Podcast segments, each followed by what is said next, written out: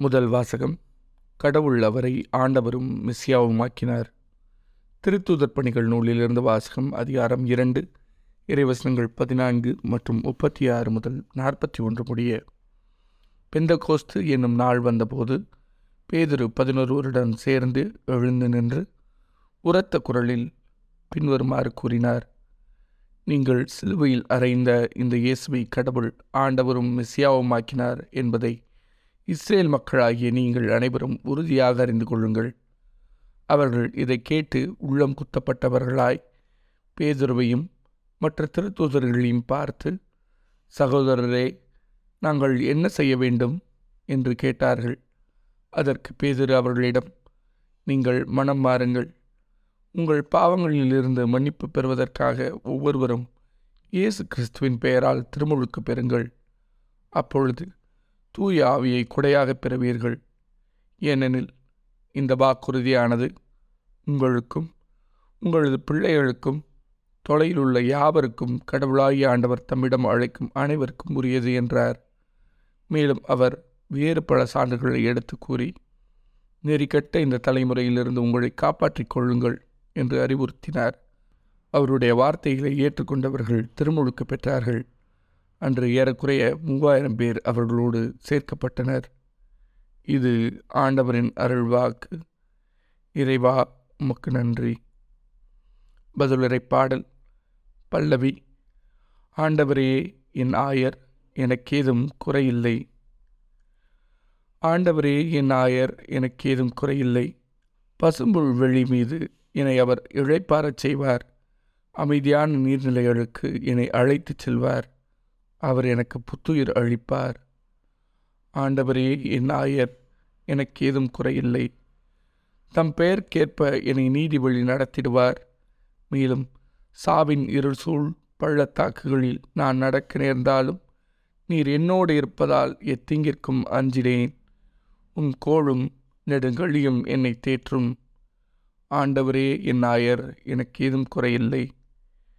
என் எதிரிகளின் கண் முன்னே எனக்கு ஒரு விருந்தினை ஏற்பாடு செய்கின்றீர். என் தழையில் நறுமண தைலம் பூசுகின்றீர். எனது பாத்திரம் நிரம்பி ஒழிகின்றது. ஆண்டவரே என் ஆயர் எனக்கு ஏதும் குறையில்லை. உண்மையாகவே என் வாழ்நாள் எல்லாம் உம் அருள் நலமும் பேரன்பும் என்னை புடை சூழ்ந்து வரும்.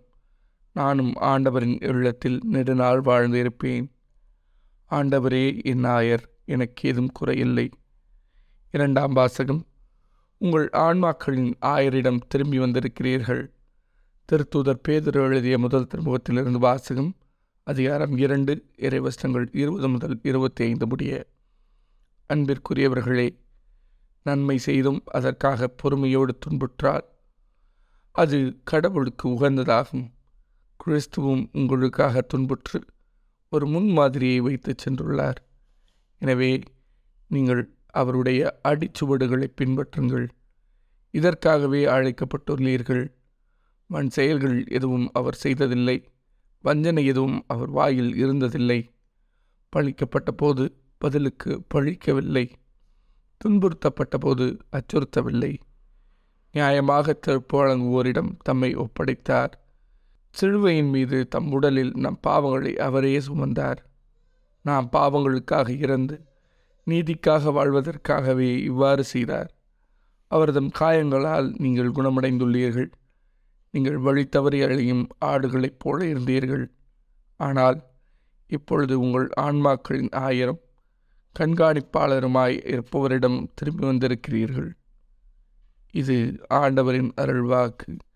இறைவா உமக்கு நன்றி. நற்செய்தி வாசகம். ஆடுகளுக்கு வாயில்லானே யோவான் எழுதிய தூய நற்செய்தியிலிருந்து வாசகம் அதிகாரம் பத்து இறைவசனங்கள் ஒன்று முதல் பத்து முடிய அக்காலத்தில் இயேசு கூறியது உறுதியாக உங்களுக்கு சொல்கிறேன் ஆட்டுக்கொட்டிலில் வாயில் வழியாக நுழையாமல் வேறு வழியாக ஏறி குதிப்போர் திருடர் அல்லது கொள்ளையராயிருப்பர். வாயில் வழியாக நுழைபவர் ஆடுகளின் ஆயர். அவருக்கே காவலர் வாயிலை திறந்து விடுவார். ஆடுகளும் அவரது குரலுக்கே செவிசாய்க்கும். அவர் தம்முடைய சொந்த ஆடுகளை பெயர் சொல்லி கூப்பிட்டு வெளியே கூட்டிச் செல்வார்.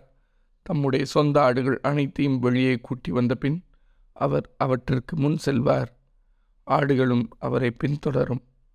ஏனெனில் அவரது குரல் அவற்றுக்கு தெரியும். அறியாத ஒருவரை அவை பின்தொடரா? அவரை விட்டு அவை ஓடிப்போகும் ஏனெனில் அவரது குரல் அவற்றுக்கு தெரியாது. இயேசு அவர்களிடம் ஓமையாக இவ்வாறு சொன்னார்.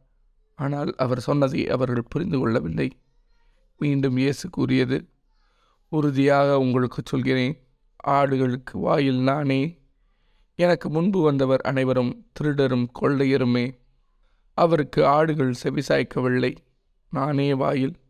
என் வழியாக நுழைவோருக்கு ஆபத்து இல்லை. அவர்கள் உள்ளே போவர் வெளியே வருவர். மேய்ச்சல் நிலத்தை கண்டு கொள்வர் திருடுவதற்கும் கொள்வதற்கும் அழிப்பதற்குமன்றி திருடர் வேறெதற்கும் வருவதில்லை. ஆனால் நான் ஆடுகள் வாழ்வை பெரும்பொருட்டு அதுவும் நிறைவாக பெரும்பொருட்டு வந்துள்ளேன். இது ஆண்டவரின் அருள்வாக்கு. கிறிஸ்துவே உமக்கு புகழ்.